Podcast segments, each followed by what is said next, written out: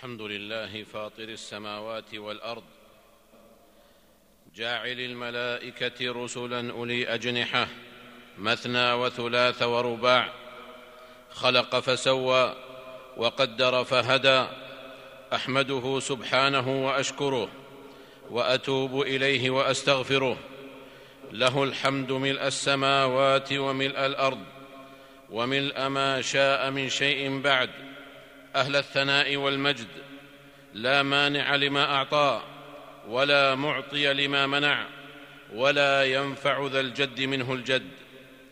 وأشهد أن لا إله إلا الله وحده لا شريك له وأشهد أن محمدا عبد الله ورسوله ذو المقام الرفيع والخلق القويم بلغ رسالة ربه وأدى أمانته وجاهد في الله حق جهاده. وتركنا على المحجة البيضاء ليلها كنهارها لا يزيغ عنها إلا هالك. فصلوات ربي وسلامه عليه وعلى آل بيته الطيبين الطاهرين وعلى أزواجه أمهات المؤمنين وعلى أصحابه الغر الميامين ومن تبعهم بإحسان إلى يوم الدين وسلم تسليما كثيرا. أما بعد فإن أحسن الحديث كلام الله وخير الهدي هدي محمد صلى الله عليه وسلم وشر الأمور محدثاتها وكل محدثة بدعة وكل بدعة ضلالة وعليكم بجماعة المسلمين فإن يد الله مع الجماعة ومن شذ عنهم شذ في النار. ثم أوصيكم أيها الناس ونفسي بتقوى الله في سرنا وجهرنا وفعلنا وقولنا وفيما نأخذ وما نذر. إن المتقين في جنات ونهر في مقعد صدق عند مليك مقتدر. عباد الله الخلق الرفيع سمة المسلم الهين اللين. التقي النقي المسلم النافع المسلم المسالم المسلم الذي لا غل فيه ولا حسد ولا أشر ولا بطر المسلم الذي يحمل في قلبه حق نفسه وحق الآخرين. المسلم الحصيف الذي لا يغيب عن وعيه حاجته وحاجة مجتمعه إلى التواد والتراحم لا التشاحن والتنافر. المسلم اللبيب الذي يحسن استحضار حرمات الآخرين والنأي بنفسه عن أن يطال أحد عن أن يطال أحدا منهم بشر أو أذى ما قل منه أو كثر. فإن من حق المسلم على أخيه أن يكون سلما له وعضوا فاعلا في جسد الأمة الواحد الذي إذا اشتكى منه عضو تداعى له سائر الجسد بالحمى والسهر. إنه المسلم الذي يدرك أن المجتمع المتآلف لا تخترمه المشكلات ما دام كل فرد من أفراده كافا أذى لسانه ويده عن الآخرين لأن الأذية ثقب في سفينة مجتمعه الماخرة وأن تعدد الأذى بينهم فيها إنما هو تعدد في الثقوب ولا شك وليس ثمة إلا غرق السفينة ما من ذلك بد. الأذى عباد الله كل عمل أو قول من شأنه أن يلحق ضررا بالغير حسيا كان أو معنويا. وكلمة الأذى بهذا المعنى لفظة لا تحتمل إلا الذم لا غير. فهي لا حزن فيها بوجه من الوجوه إذ لم يأت ذكرها في كتاب الله ولا في سنة رسوله صلى الله عليه وسلم إلا مذمومة مرذوله وهكذا هي في أقوال السلف الصالح والحكماء ذوي الحجاب. إنها كلمة تنفر من لفظها طباع الأسوياء الأنقياء. فكيف بنتيجتها وأثرها اذن وإن فؤاد السوي ليأبى أن يميل إلى الأذى لأنه من طباع الأفاعي والعقارب. أعاذنا الله وإياكم من ذلك. ثم إن مفهوم كف الأذى عباد الله. أعم من أن يكون منحصرا في نفس من يصدر منه الأذى وحسب بل إنه ليتسع معناه ليعم كل من يستطيع كف أذى الغير عن الناس وإن كان بإزالة القذى عن الطريق. ففي الحديث الصحيح أن رسول الله صلى الله عليه وسلم قال الإيمان بضع وسبعون أو بضع وستون شعبة فأفضلها قول لا إله إلا الله وأدناها إماطة الأذى عن الطريق والحياء شعبة من الإيمان.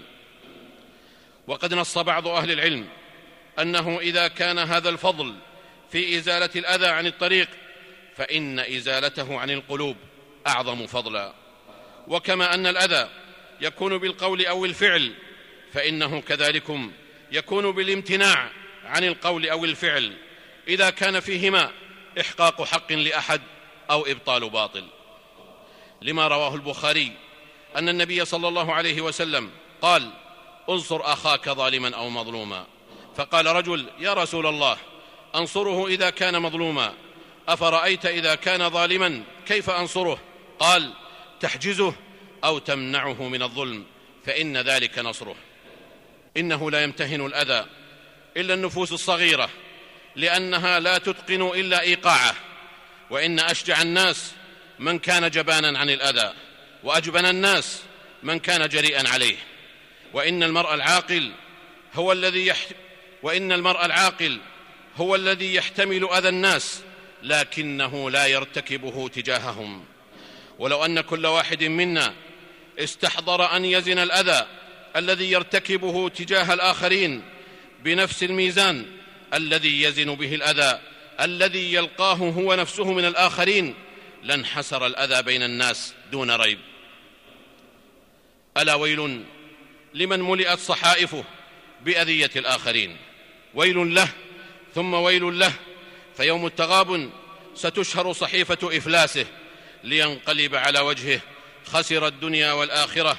ذلك هو الخسران المبين. فما أحوجنا جميعا أن نكون من الرابحين لا من المفلسين. وإنه لمن العقل بمكان أن يحفظ المرء فكه من أن يطلق لسانه يهرف بما يؤذي غيره وبما يضر ولا ينفع.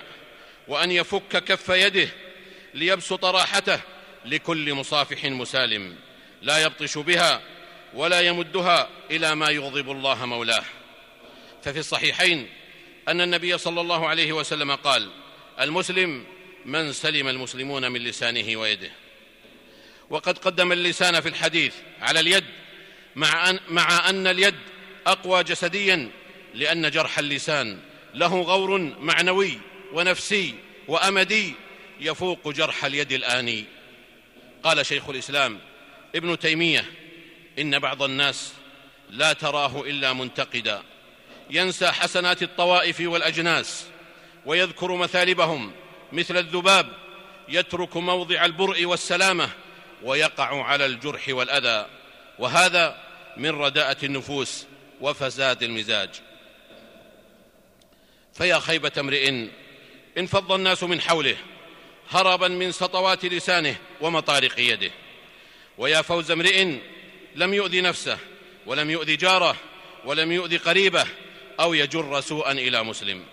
مستحضرا حديث النبي صلى الله عليه وسلم الذي قال فيه اللهم فاطر السماوات والأرض عالم الغيب والشهادة لا إله إلا أنت رب كل شيء ومليكه أعوذ بك من شر نفسي ومن شر الشيطان وشركه وأن أقترف على نفسي سوءا أو أجره إلى مسلم. رواه الترمذي. ألا إن الرابح ألا إن الرابح من كف لسانه عن الغيبة والنميمة والهمز واللمز وسلم يده من الأذى وطهر قلبه ونقاه من الغل والحسد من الغل والحسد والتهويش والتشويش ورمي الآخرين بما ليس فيهم أو تتبع عوراتهم وزلاتهم بالتعيير والشماتة تارة أو بالتهويل والتحريش تارات أخرى. الغر من قد ألان كفه وفك عنه الأذى وكفه وصار هشا لنا وبشا فكف فكه وفك كفه. ألا فاتقوا الله ألا فاتقوا الله عباد الله وليتق, وليتق كل أحد منا أن يكون من شرار الناس. الذين عناهم النبي صلى الله عليه وسلم بقوله إن شر الناس عند الله منزلة يوم القيامة. من تركه الناس اتقاء شره. رواه البخاري. بارك الله لي ولكم في القرآن والسنة ونفعني وإياكم بما فيهما من الآيات والذكر والحكمة. أقول ما تسمعون وأستغفر الله لي ولكم ولسائر المسلمين والمسلمات من كل ذنب وخطيئة فاستغفروه وتوبوا إليه. إن ربي كان غفورا رحيما. الحمد لله حمدا كثيرا طيبا مباركا كما أمر وأصلي وأسلم على عبده ورسوله خير البشر. أما بعد فاتقوا الله عباد الله واعلموا أن ثمة صدقة عظيمة تنفع المسلم وترفعه. صدقة لا تحتاج إلى مال ولا إلى بذل جهد جسدي ولا لفظ قولي. صدقة يستوي فيها القوي والضعيف والغني والفقير. إنها صدقة المرء بكفه الشر عن الآخرين. فعن أبي ذر رضي الله تعالى عنه قال قلت يا رسول الله أي الأعمال أفضل؟ قال الإيمان بالله والجهاد في سبيل الله. الإيمان بالله والجهاد في سبيله. قلت أي الرقاب أفضل؟ قال أنفسها عند أهلها وأكثرها ثمنا. قلت فإن لم أفعل قال تعين صانعا أو تصنع لأخرق. قلت يا رسول الله أرأيت إن ضعفت عن بعض العمل؟ قال تكف شرك. تكف شرك. تكف شرك عن الناس فإنها صدقة منك على نفسك. متفق عليه. ثم إنه لا يشك عاقل البتة أن من ابتغاء الخير الكف عن الشر. وقد قيل كما تدين تدان. وقيل الجزاء من جنس العمل. فإن من آذى أخاه فإن من آذى أخاه المسلم لحقه الأذى إن عاجلا أو آجلا. وقد قال الإمام مالك رحمه الله أدركت بالمدينة أقواما ليس لهم عيوب. فعابوا الناس فصارت لهم عيوب. وأدركت بالمدينة أقواما وأدركت بالمدينة أقواما كانت لهم عيوب فسكتوا عن عيوب الناس فنسيت عيوبهم. فالحذر الحذر عباد الله فالحذر الحذر عباد الله من مغبة الإيذاء فإنه الطبع المهلك والعمل الماحق الذي يجلب الإثم المبين والعذاب المهين. قال الله في محكم كتابه إن الذين يؤذون الله ورسوله لعنهم الله في الدنيا والآخرة وأعد لهم عذابا مهينا. والذين يؤذون المؤمنين والمؤمنات بغير ما اكتسبوا فقد احتملوا بهتانا وإثما مبينا. هذا وصلوا رحمكم الله على خير البرية وأزكى البشرية محمد بن عبد الله صاحب الحوض والشفاعة. فقد أمركم الله بقوله يا أيها الذين آمنوا صلوا عليه وسلموا تسليما. اللهم صل وسلم وبارك على عبدك ورسولك محمد صاحب الوجه الأنور والجبين الأزهر وارض اللهم عن خلفائه الأربعة أبي بكر وعمر وعثمان وعلي وعن سائر صحابة نبيك محمد صلى الله عليه وسلم وعن التابعين ومن تبعهم بإحسان إلى يوم الدين. اللهم أعز الإسلام والمسلمين اللهم أعز الإسلام والمسلمين اللهم أعز الإسلام والمسلمين اللهم انصر دينك وكتابك وسنة نبيك وعبادك المؤمنين. اللهم آمنا في أوطاننا وأصلح أئمتنا وولاة أمورنا واجعل ولايتنا في من خافك واتقاك واتبع رضاك يا رب العالمين. اللهم وفق ولي أمرنا لما تحبه وترضاه من الأقوال والأعمال يا حي يا قيوم. اللهم أصلح له بطانته يا ذا الجلال والإكرام. اللهم وفقه وولي عهده لما فيه صلاح البلاد والعباد. اللهم أصلح لنا ديننا الذي هو عصمة أمرنا وأصلح لنا دنيانا التي فيها معاشنا وأصلح لنا آخرتنا التي إليها معادنا. واجعل الحياة زيادة لنا من كل خير. واجعل, المو... واجعل الحياة زيادة لنا في كل خير. واجعل الموت راحة لنا من كل شر.